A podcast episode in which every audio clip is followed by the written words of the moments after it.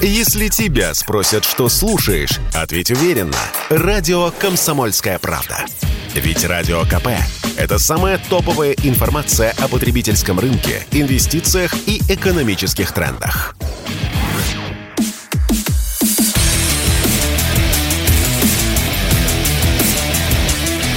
Программа с непримиримой позицией. Утренний Мардан. И снова здравствуйте, и снова в эфире радио «Комсомольская правда». Я Сергей Мордан, идет трансляция на Ютубе, Ютуб-канал Мордан 2.0. Подписывайтесь, если еще не подписались. Если смотрите трансляцию, вас, в общем, много, тогда не забывайте первым делом нажать лайк, ну и пишите комментарии, можете ругаться друг с другом. Нельзя оскорблять ведущего, за это сразу банят. Идет голосование в телеграм-канале Мордан. У нас продолжается второй день демократии, вы не поверите.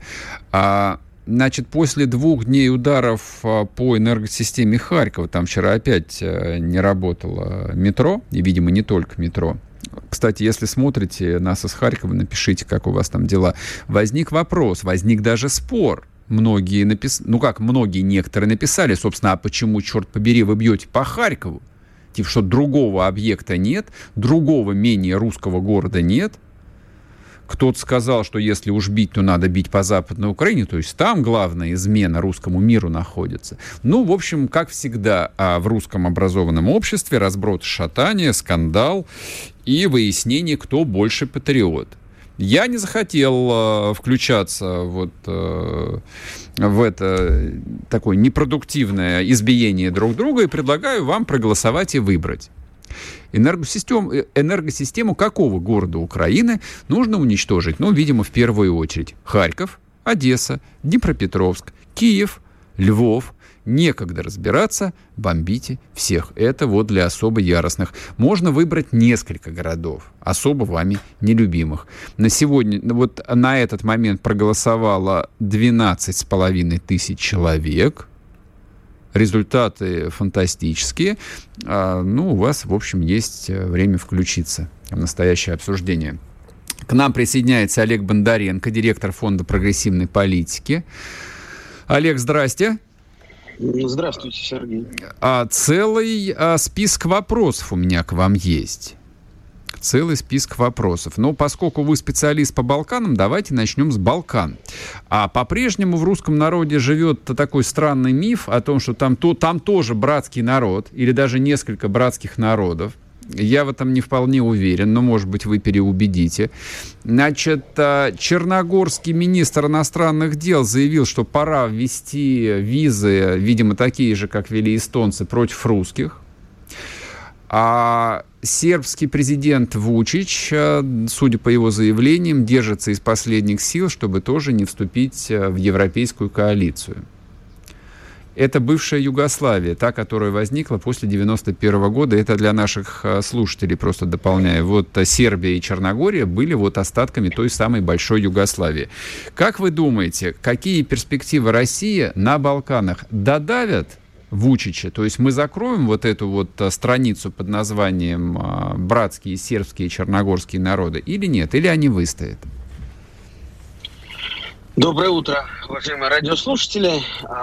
Я хотел бы начать с того, что вообще, Сергей, мне кажется, вы себе сейчас очень сильно прямо противоречите, потому что как можно говорить, в принципе, о вообще самом понятии какого бы то ни было братства – между народами, да, если вот вы ставите вопрос, э, какую какой город нужно бомбить э, с точки зрения, извините, значит, братск, братского, в недавнем прошлом братского украинского народа. Да? То есть здесь, ну, мне кажется, странная сама постановка вопроса в этой ситуации о братстве. Более братского народа, чем украинский народ – или как часть русского народа, да, до недавнего времени, до 24 февраля, до 2014 года, кому как удобнее, было сложно себе представить. А теперь вот вы задаетесь вопросом э, и устраиваете голосование, какой город бывшего братского народа э, украинского надо бомбить. По-моему, немножко странно. И уж э, тогда, ну, извините, сербы наверное, менее братский народ, чем украинский. Однозначно. Я вот никаких братских чувств к сербам я никогда не испытывал, сразу вот. оговорюсь. Ну, это ваше право.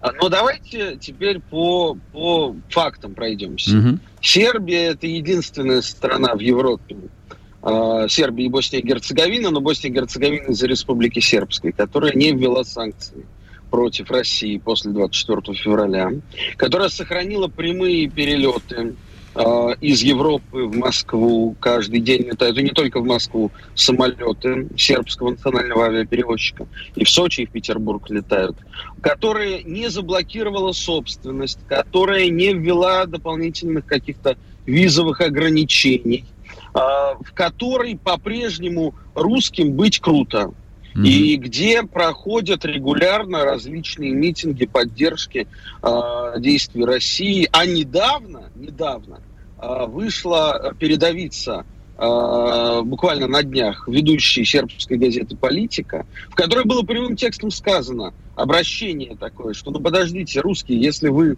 сдаете вот так вот значит, Харьковскую область, там еще какие-то. Может быть, нам стоит перестать вас поддерживать? Может быть, уже достаточно. Э, нам тоже непонятно за что страдать, а возмущаются сербы, угу. потому что на сербов давят очень сильно. Очень сильно давят э, со стороны Запада. Косовское обострение э, недавнее, это тоже элемент давления на сербов. Во вообще Косово стало вопросом э, уже в этой ситуации, ситуации российско-украинского конфликта, э, тоже частью этой большой игры. Почему? Потому что а, Владимир Путин, он же апеллирует к президенту Косово, когда говорит о ДНР, ЛНР. И Запад, услышав президента Путина, хочет таким образом, хочет таким образом показать, что э, ну, э, заставить Вучича признать Косово, чтобы э, выбить козырь из э, рук Путина в качестве аргумента значит, о признании ДНР, ЛНР. Такая немножко странная логика, но, но тем не менее это тоже логика.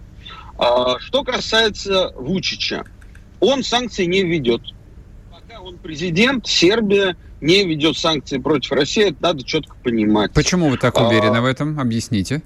Ну, во-первых, я лично знаю Александра Вучича довольно неплохо. Это искренний русофил, который пришел к власти угу. а, именно под а, такими лозунгами. И за 10 лет нахождения его партии у власти он себе не изменил с 2012 года. Угу. Хотя, поверьте, поводов была уйма. Вот, во-первых. Во-вторых, а, неважно, какой президент, а, как его фамилия в Сербии, любой политик, любой государственный деятель Сербии, который объявляет о том, что, ребята, мы вводим санкции против Москвы, нас заставили, все дела, он э, может считать часы до момента, когда под его окнами соберется огромная толпа очень недовольных и очень рассерженных горожан, которые ну, начнут ну, в буквальном э, смысле разбирать его резиденцию по кирпичику. Вот. Олег, честно говоря, я подобного рода вещи в свое время слушал многократно про черногорцев. Вот, и мне приводили ну, вот Сергей, это вот... Э, вот того, два, два, два это слова. вообще сербы. Два тоже. слова, да, я понимаю. Я просто для слушателей я хочу это сказать, вы, вы это прекрасно и так знаете. А, это же известный исторический анекдот еще 19 века о том, что нас а, с русскими 150 миллионов. Вот черногорцы себе приписывали эту поговорку, но я слышал, что ее и сербы себе приписывали. Но вот изначально вроде бы как она была из да. Черногории. Да, где... Нас с русскими Э, в, разных, в разное время эта цифра звучала Да, было от 80 до 150. 300 миллионов. Да, или так. Миллионов. Да, и, и тем не менее, да, и посмотрите... Вместе с да, русскими у нас 300 миллионов, а без русских два вагона. Да, и что произошло с Черногорией, в общем, за какие-то там 10-15 А что произошло с Черногорией? Понимаете как? Вот здесь надо не апеллировать понятиями э, условного братства а э, задаваться вопросом э, самим себе, в первую очередь, официальным государственным властям Российской Федерации. А что они сделали, или мы, если угодно, что мы сделали для того, чтобы сохранить вот этих вот условных черногорцев в своей орбите влияния? Сколько денег мы потратили на них? Угу. Сколько усилий мы приложили? Сколько гуманитарных институтов мы там создали? Вот о чем надо говорить. То есть сами все профукали, что ли? Вы на это ну, намекаете? Ага. А так, а в, а, а, а в Сербии, всего. а в Сербии что там? Э, а Сербии типа занимались? Сербии занимались, ну, Сербии занимались чуть лучше, чем Черногории, но в Сербии э, значительно сильнее фактор э, вот этот вот внутрисербского э, пророссийского патриотизма.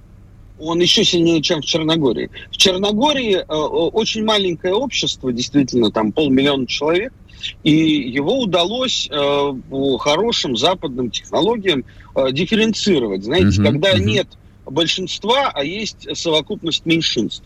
Вот из Черногорского общества создали совокупность меньшинств, и теперь э, действительно министр иностранных дел Черногории говорит о возможности введения виз.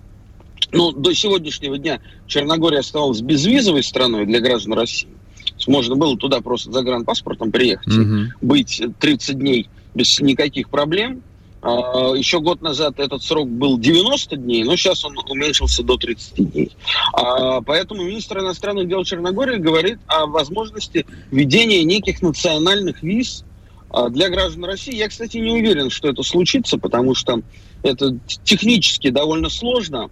И случиться это может только тогда, когда и если Черногория станет частью Европейского Союза. Вот тогда уже у них будет э, так или иначе свои визы, которые будут связаны с шенгенской системой. Олег, я вас тут прерву на одну минуту. Мы сейчас uh, уйдем на короткие новости, потом вернемся и продолжим. Uh, я бы хотел с вами обсудить, помимо Балкан, еще странные заявления вчерашние по Германии, вот, по нашему ключевому геополитическому партнеру до недавнего прочего. А теперь, в общем, для немцев персонально рисуются красные линии. Спорткп.ру О спорте, как о жизни.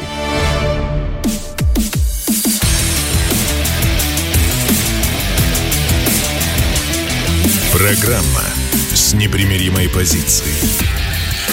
Утренний Мардан. И снова здравствуйте, и снова в эфире радио «Комсомольская правда». Я Сергей Мордан, Олег Бондаренко с нами на связи, директор Фонда прогрессивной политики, главный редактор портала «Балканист.ру». Но мы сейчас, Олег Владимирович, спросим теперь не про Балканы, при всем уважении, а про Германию. А посол России ФРГ заявил Нечаев его фамилия о том, что Германия перешла красную черту, поставляя оружие Киеву. Ну, дальше, по идее, должен был бы звучать какой-нибудь вывод, как некоторые писали, но это совсем не так, потому что, ну, даже... А, посол украинский Мельник, который э, Шольца обзывал обиженной колбасой, он тоже, в общем, э, из своих оскорбительных заявлений никаких э, выводов не делал, просто оскорблял и все. А то ли Германия превращается вот в такую удобную боксерскую игрушку, которую будут оскорблять все, кому не лень, то ли, в общем, за этим стоит что-то другое. А что за этим стоит? Что мы переходим а, к новой модели отношений вот с нашим главным торговым партнером до недавнего прошлого в Европе или нет? Олег, прошу вас. Ну, вы знаете, э, что за этим стоит? За этим стоит полный провал российской внешней политики. А, мы в очередной раз и наиболее успешно теперь консолидировали Запад против себя. А, в их глазах мы перешли, Россия, Россия перешла красную линию 24 февраля, да, ну вот в глазах э, господина посла Нечаева, значит, Германия, ну а вместе с Германией, наверное, и все западные страны перешли красные линии, начав поставлять оружие mm-hmm, на Украину. Mm-hmm. Это вполне логично, действительно, никаких выводов из этого не следует. Из этого следует только то, что э, если раньше э, в Европе было несколько центров э, разной степени русофобии, и лидером из этих центров была, конечно же, Польша и страны Балтии, ну, так называемый вот этот вот восточный кордон, да, угу. то сейчас мы в этот пояс совершенно свободно добавили и не только Германию. В Германии были свои сложности с, э, так сказать, конструктивным сотрудничеством с Россией до того, потому что очень сильно там было американское медиа влияние. А, но э, сейчас мы увидели, что и Италия, и Франция, фактически вся старая континентальная Европа, она уже в скором времени э, по уровню антироссийскости своих элит не будет сильно отличаться от Восточной Европы, от Польши и Балтии. И вот это печально. И это очередной провал внешней политики имени Лаврова. А вы считаете, что это провал нашей внешней политики? А ну, не... а? Ну, я предложил вам, был вам другую версию, на самом деле. А, то есть они готовы были, так э, в кавычках, любить Россию, пока Россия знала свое место, поставляла им а, газ по цене там меньше 100 долларов за тысячу кубов и ни на что не претендовала. Как ну, только Россия... Ну, по ну, позвольте, я закончу. Вот. А как только Россия сказала, что нет, друзья мои, у нас есть наши жизненные интересы, ну, тут же э, мы столкнулись э, с единым антироссийским фронтом. Ну, так в жизни бывает, да, действительно, почему бы и нет. Ну, понимаете, э, это говорит о совершенно непроработанности всей вот этой вот операции специальной во внешней политике, да и во всех сферах, да, потому что действительно мало кто мог предполагать, что Европа консолидируется настолько. Мало кто мог предполагать, что Европа наступит на хвост своим прагматическим экономическим интересам ради того, чтобы показать, что для них ценности важнее. А они взяли и наступили. Вы вот правда считаете, что здесь разговор о ценностях? Ну, для нынешней Европы, конечно. А вы не думаете... Согласитесь, а... что гораздо проще было бы э, не вводить санкции против России и получать по-прежнему, как вы сказали, газ за 100 долларов. Хотя я, это, конечно, я, не 100 долларов. Я вам отвечу, я не верю в разговоры о ценностях, я не верю в то, что европейские элиты мыслят такими, в общем, а, чисто медийными категориями. Ну, Сергей, я, это ваше право. Да, я, я, я, я вижу совершенно другие факторы, в общем, в этом сюжете. Я вижу, что они утратили остатки политической субъектности и, в общем, следуют в русле, да, как бы всемирной империи, которая находится за Атлантикой. Вот. Знаете, они... одно другого не исключает все-таки. А мы можем строить самые разные конспирологические версии, но то, что западное общество построено на приоритете ценностей, в отличие от российского общества, с точки зрения власти, это факт. Для кого день, это факт? Да? Это вообще, Наши, ну, это, это, это, это, ну, это для вас факт, а, а для меня, для меня, для меня это не факт. Но это, а... это, это не более чем тезис, который абсолютно ничем не подтвержден. То есть вы предлагаете его просто принять за аксиом. Почему-то я его должен принимать ну, за аксиом. хорошо, а зачем тогда а, вот та же самая Германия, о которой мы сейчас с вами говорим, а, режет по-живому, не запускает Северный поток-2, фактически простаивает Северный поток-1. Вы правда хотите услышать ответ? Зимой Олег, вы правда хотите Давайте услышать ответ? Версию. Да это не версия. Да, как бы, это, а, а, собственно, моя версия, она исходит из моего тезиса, из моей аксиомы о том, что Германия, уж Германия точно, абсолютно политически не субъектна. Германия находится в статусе страны, потерпевшей поражение в войне. Германия оккупирована.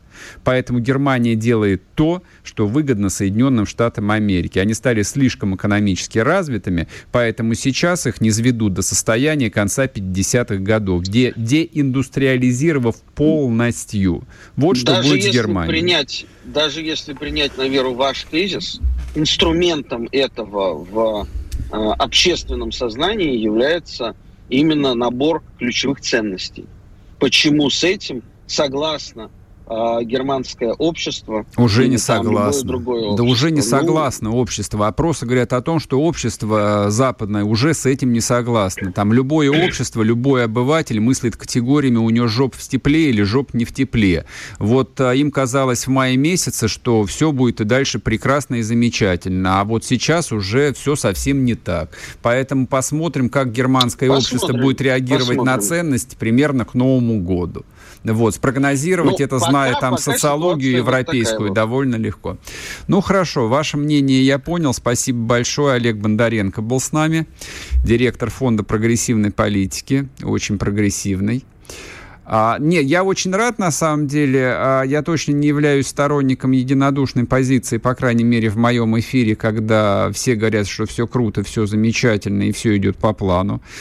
Как мне представляется, почти ничего не идет по плану в том числе и в нашей внешней политике, потому что вот представление о том, как этот кризис будет разрешен, он ведь э, касался не только, ну, условно, там, э, броска на Киев, вот, и ожиданий, как мне предполагается, достаточно быстрого переворота в самом Киеве, он казался и реакцией Запада.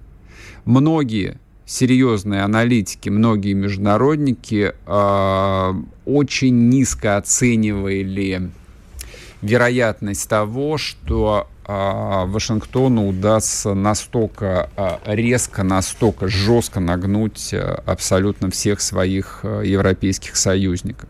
Действительно, многие были уверены в том, что Европа ну, в большой степени субъектная, субъектна в мировой политике, что действительно есть право голоса. Оказалось, нет права голоса. Даже у англичан, на самом деле, нет никакого права голоса. Но они, правда, по этому поводу никогда и не комплексовали даже на уровне массового сознания. То есть вот у них тезис о том, что мы являемся союзником номер один Соединенных Штатов, оно живо со времен Второй мировой войны. Они с ним жились. Запад, ну, как бы, соответственно, британские элиты научились из этого извлекать достаточно большую пользу но у них, в общем, а, все равно очень ограниченный э, кусочек, э, где они могут жить, зарабатывать и расширять зону своего влияния. А ни у немцев, ни у французов, конечно, этого не было никогда. Никогда. У немцев точно. Я в этом совершенно убежден. И, ну, а признаться вам, вот этот вот э, довольно многолетний спор о том, что вот мы такие тут все циничные, ну, наши элиты. Хотя, а элита это кто? Ну так кто? Вот как ограничить круг элит? Э, члены Совбеза? члены Совбеза плюс э, члены правительства, члены Совбеза плюс члены правительства плюс э, сотрудники областных администраций. Элита это кто? Вот никто же не описывает, никто не пытается э, там эту мысль доформулировать. Хотя, ну, я там на вскидку могу назвать примерно там 5-8 человек, достаточно умных, авторитетных, глубоких, которые год за годом вот этот тезис продолжают озвучивать о том, что российские элиты принципиально циничны, а вот западные элиты, они живут ценностями. А какими ценностями? А вот попробуйте сами себе-то объяснить, какими ценностями?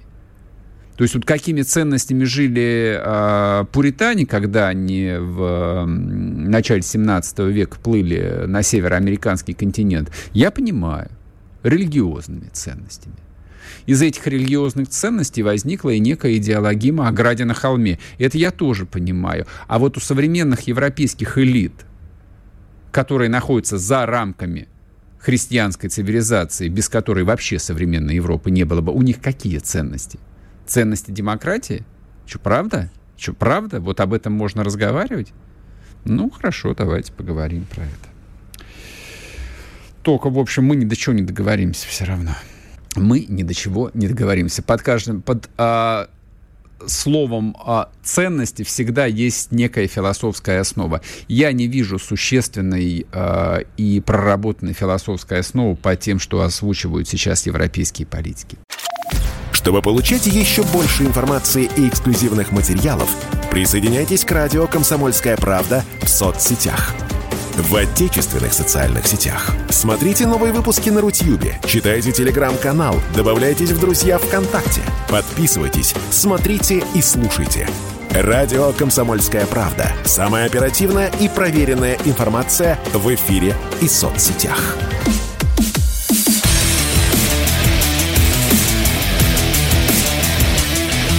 Программа с непримиримой позицией.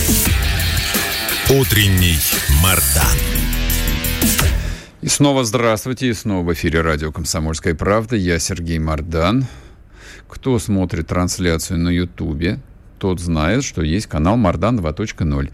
Вы молодцы. Соответственно, не забывайте подписываться. Если смотрите трансляцию, не забывайте нажимать кнопку «Нравится». Ну и в телеграм-канале Мардан у нас нынче идет голосование голосование. А читаю сейчас, э, в Харькове опять не работало метро. Вот а, те, кто объясняют а, тоже здесь в чате ха-ха, типа смех один, нанесли удар, значит, на каком, по какому-то электрическому щитку, да его уже починили, бить надо так, чтобы там воронка была. Я не знаю, я не специалист в электротехнике. Я не знаю, как это работает. Я только вижу, что метро опять не работает. Значит, какие-то проблемы с электроснабжением. Значит, достаточно, видимо, шандарахнуть по какому-то узлу а, в ключевой для города-миллионника ТЭЦ, и начинаются очень большие проблемы с энергоснабжением. Но тут возникает вопрос. Именно Харьков? Именно Харьков? А почему Харьков? А почему не Киев, как спрашивают многие? А почему не Львов, спрашивают другие? А почему только Харьков, спрашивают третьи? И вот э, для того, чтобы каждый э, нашел для себя ответ, а почему так, а почему не по-другому, мы запустили опрос. Энергосистему какого города Украины э, нужно, в общем, выводить из строя? Харьков, Одесса, Днепропетровск, Киев, Львов. Некогда разбираться. Выводите всю. На сегодня, значит, на этот момент проголосовало более 15 тысяч человек. Результаты удивительные. Я тоже в некотором э, сомнении нахожусь. Вот, нужно ли было это голосование даже запускать. Ну да ладно. Что сделано, то сделано. Заходите, голосуйте. Так, а мы продолжаем а, разговаривать про экономику теперь. Вчера Путин проводил большое экономическое совещание. Обратите внимание, а, ну, тут то, что нам показывают, что именно это совещание, то, что нам озвучивают, вот именно эти цитаты из Путина, это значит, что именно к этому и хотят привлечь внимание раз, а второе, что именно данные вопросы президента занимают более всего. Именно их он считает абсолютно стратегическими.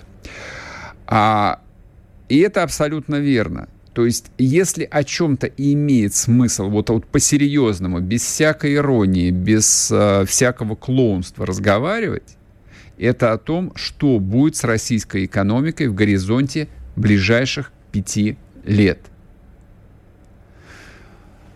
Военная кампания может идти как угодно с переменным успехом, там, а, без, а, не знаю, там, каких-то громких побед, а, но а, та война, которая у России началась 24 февраля Соединенными Штатами Америки, как, собственно, глобальной империей, и ее союзными племенами под названием там, Франция, Германия, Украина и все такие прочие. Вот это вот на годы вперед –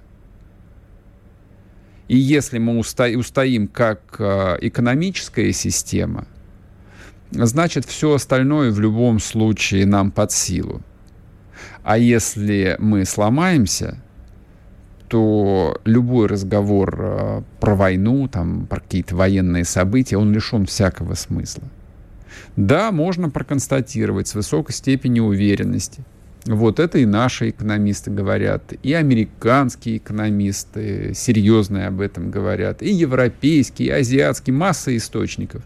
Все сказали, что вот то, что Россия выставила а, уже фактически 7 месяцев после беспрецедентных санкций, просто невероятных ограничений, которые против нее были введены, это удивительно. Никто этого не прогнозировал. И тут я не могу не вспомнить а, такое очень смешное интервью, которое я пытался взять, а, по-моему, первые недели были после 24 февраля, такого известного а, либерального экономиста Андрея Мовчина вот, который вот э, оттопырив губу, объяснял, что сейчас мы тут и приляжем сразу. Вот сейчас нас сломает Великий Запад. Семь месяцев прошло. Но вопрос, что дальше? Вот давайте поговорим о том, что дальше с Иваном Лизаном, главой аналитического бюро проекта «Сонар-2050». Иван, здрасте. Привет. А, что вы думаете, а почему именно сейчас Путин а, решил а, вот публично а, говорить не о военных событиях, не о происходящем на Украине, а именно там стабилизации инфляции, ситуации на рынке труда, вот импульсивность действий Запада в отношении российской экономики и так далее, и так далее, и так далее.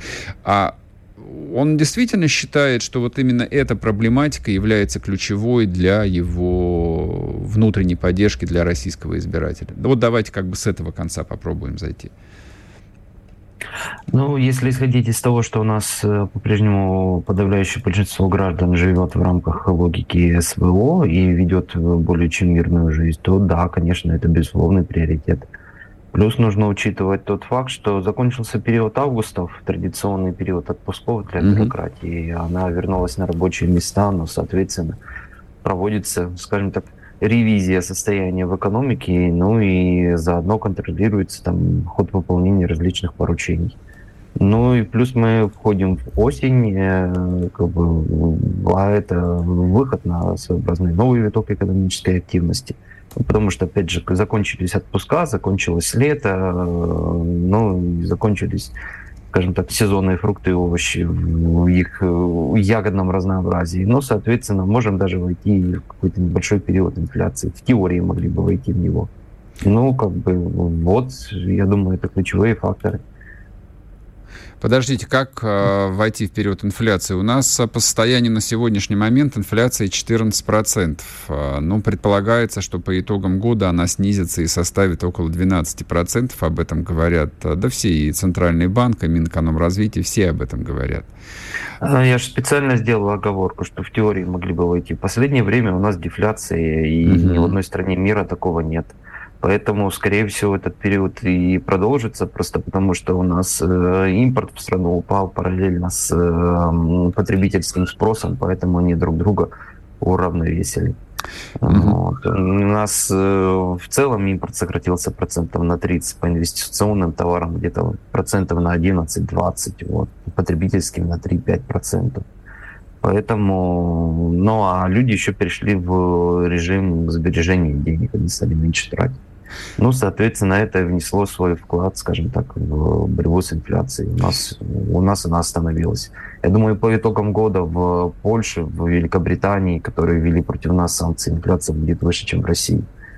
Ну, в Прибалтике точно. Она уже сейчас порядка 25%. Ну, там больше 20% да. у всех. А вот вчера а, мы и в редакции, и с другими коллегами я разговаривал относительно там, ну и последних событий на украинских фронтах, и, соответственно, будет ли сменена стратегия э, вот ограниченной военной кампании вот, формата специальной военной операции на нечто там более значительное, и в контексте ударов, которые наносились по энергосистеме Украины и так далее, и так далее. Вы-то как думаете, вот э, то, что Путин вышел э, к народу именно с экономической экономическими тезисами, а дает ли основание предполагать, э, не знаю, что последуют какие-то формы действительно мобилизации и экономики, ну и, соответственно, и военном отношении? Или стратегия России э, ну, в своей генеральной линии останется там же, где она находится сейчас? Я думаю, принципиально в экономической части ничего не изменится, потому что основные меры приняты уже давно, и даже по той же военной промышленности набраны дополнительные сотрудники на предприятии оборонно-промышленного комплекса. Ракеты в три смены делают, даже на Тульский пороховой завод э, начали набор новых э, работников. Поэтому я не думаю, что есть где-то возможность резко нарастить выпуск там, чего-либо. Скорее всего, соответствующие указания поступили несколькими месяцами ранее и уже находятся в процессе исполнения. Э, в части экономического реагирования, ну, нам остается только окончательно газовый вентиль в Европе перекрыть. Ну, она и так сидит на, на очень голодном газовом пайке запас как бы санкций, которые против нас могли ввести, ну, практически иссяк. Э, особой воли их вводить также нет. Э, меры по компенсации ну, в очень высокой зависимости от западных рынков сбыта предприняты. Ну, собственно, нефть как шла в Китай и Индию, так и идет. Эти страны к потолку цен на нефть присоединяться не желают. Ну, тем более Индии. Россия сделала хорошее предложение немного увеличить размер скидки, которую она получала при покупке нашей нефти. Угу. Ну, соответственно, сложно сказать, что можно еще предпринять. А, я вам сейчас задам один вопрос, но ответить э, на него попрошу уже после перерыва. Мы уйдем на новости. А, заявленное ограничение цен на нефть который вот при всех сложностях, тем не менее, американский Минфин проанонсировал, а американцы, в общем, если что-то анонсируют, все равно прилагают все усилия для того, чтобы оно срослось. Вот э, есть ли реальные шансы на то, что это будет хотя бы ограниченно работать, и насколько серьезен удар может быть именно по российскому бюджету? По бюджету, я напоминаю, не по экономике. Иван Лизан с нами на связи, не уходите. Чтобы получать еще больше информации и эксклюзивных материалов, присоединяйтесь к радио «Комсомольская правда» в соцсетях. В отечественных социальных сетях. Смотрите новые выпуски на Рутьюбе, читайте телеграм-канал, добавляйтесь в друзья ВКонтакте, подписывайтесь, смотрите и слушайте. Радио «Комсомольская правда». Самая оперативная и проверенная информация в эфире и соцсетях.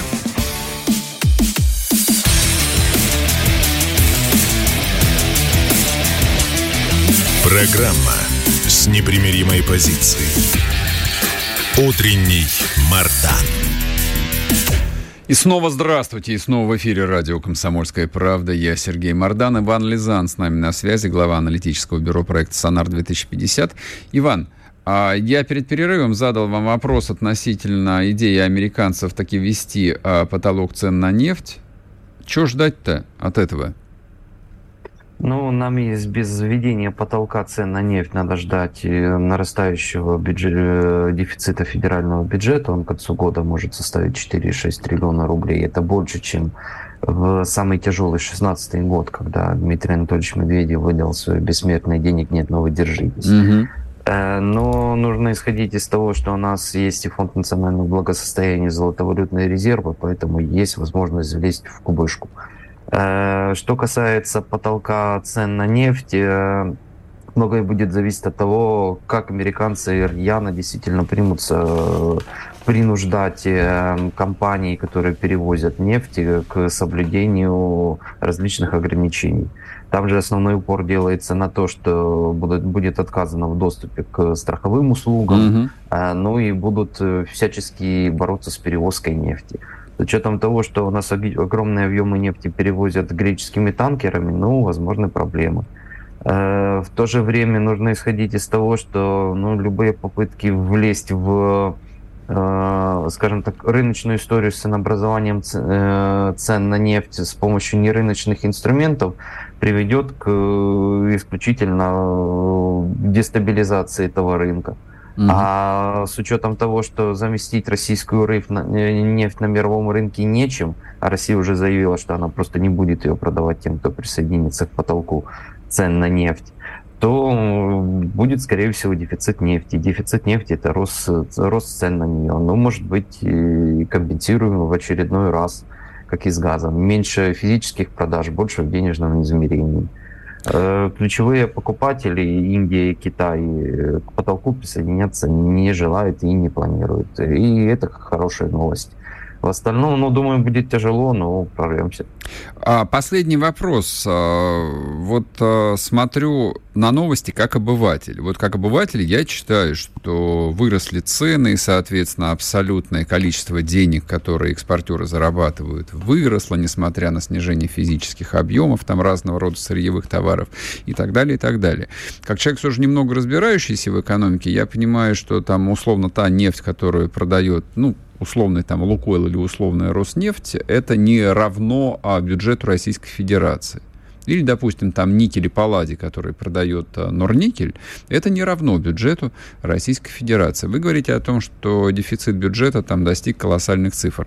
Как вы полагаете, вот а, в рамках, так сказать, изменения а, внешней конъюнктуры, а пойдет ли российская власть на то, чтобы, допустим, ну, скажем, временно в рамках каких-нибудь мобилизационных мероприятий просто изымать у сырьевых компаний, даже формально частных, всю или почти всю их э, прибыль. Как, собственно, европейцы уже объявили о том, что сверхприбыли энергетических компаний, в общем, надо как-то это пускать на поддержку рядового потребителя.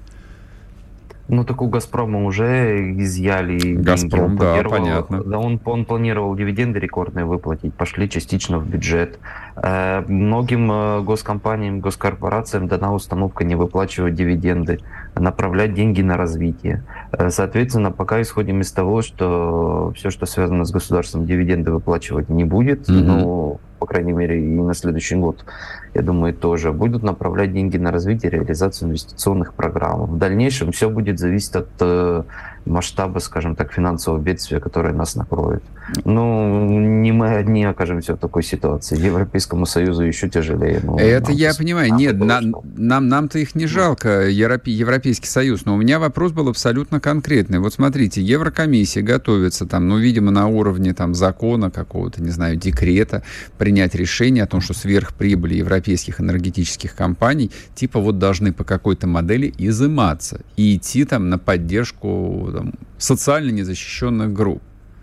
А направление дивидендов на развитие, а нафига развивать? То есть, как бы, если у тебя сжимаются внешние рынки, зачем тебе вкладывать там в добычу какого-нибудь чертового а, каменного угля, если его особо там, а, ну, ты, ты через железную дорогу больше, чем а, вот она позволяет, не провезешь. Деньги забрать просто надо и поделить. Я про это спросил. Забрать деньги и поделить вряд да. ли на это. Почему? А почему? Идет. Почему думаете, нет? Ну, потому что это уже прям очень жесткое вмешательство в предприятия у нас таким, в принципе, То есть пока не, пока, не пока не рискнут. Есть... я, я, думаю, я думаю, на это не пойдут. Будут действовать мягче, будут принуждать угу. к инвестиции, э, будут, например, там, принуждать к переработке этого каменного угля, угу. к э, открытию металлообрабатывающих производств, к использованию той же стали в металлокаркасном mm-hmm. строительстве. Mm-hmm. То есть вот, вот можно пойти в этом направлении. Это, мне кажется, куда лучше. И Понял. куда разумнее, чем просто надавить на бизнес, э, не тот путь. Ладно, услышал вас. Спасибо большое. Иван Лизан был с нами, глава аналитического бюро проекта «Сонар-2050». Меня действительно этот вопрос э, вот крайне в последние дни стал занимать, потому что, э, ну, с одной, вроде бы как я умею читать между строк, а с другой стороны, э, наша власть 30 лет остается последовательно либеральной э, именно в том исходном смысле. Либеральной бывает прежде всего экономика. То есть либерализм применительно к политике, к политикам, это уже производное. Но вот что касается экономики, она у нас по-прежнему остается праволиберальной.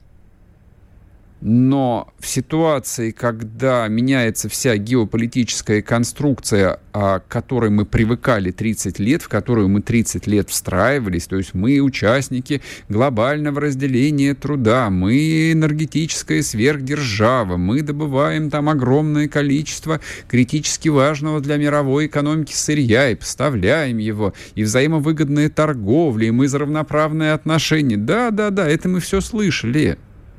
Привыкли, да, и это работало. Худо, бедно как-то. И нам доставались какие-то, в общем, деньги вот от этого мирового разделения труда. То есть не только олигархи яхты себе строили, что-то перепадало и на внутренний рынок.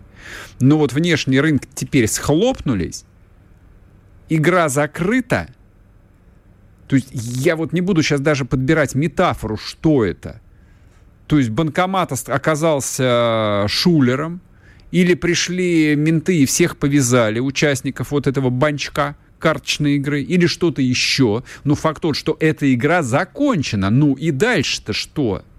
Мы остаемся в парадигме а, праволиберальной экономики, неприкосновенности частной собственности. Мы не вмешиваемся в дела корпораций. Ну хорошо, но если, если это корпорации, которые производят, допустим, а, услуги или какие-то продукты высокого передела, то есть какой-нибудь Яндекс, например, что туда лезть? Но если речь идет о компании или корпорации, которая, в общем, является, которая была построена при советской власти, а потом была просто приватизирована, а чего тут э, церемониться-то? Время военное, время тяжелое, особым декретом, например. Вариант возможно. Не, национализации не будет. Но, допустим, вводится а, институт а, государственных комиссаров. Ну, на какой-нибудь там Норникель а, приезжает государственный комиссар финансовое управление садится, да, и подписывает все платежки. И все прибыли изымаются. То есть на них не строят новую суперяхту господину Потанину, опрос, все деньги изымаются подчастую. Остается только то, что там на поддержание, на развитие действительно производства. Но все сверхприбыли изымаются в бюджет отдельным указом, отдельным решением. Вот а, после вчерашнего совещания у Путина, которое показали, это единственный вопрос, который у меня возник. То есть дефицит бюджета, он чем будет покрываться? Опять а, заимствованиями?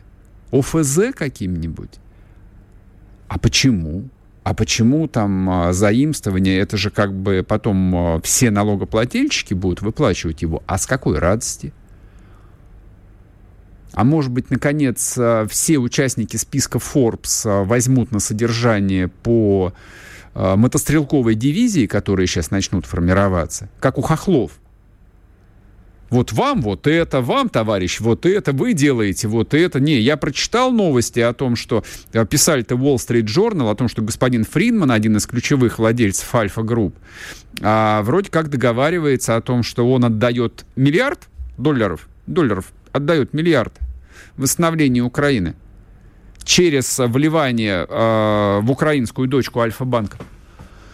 А ему облегчение, а с него санкции снимают. Никак же не прокомментировано это на высоком уровне было.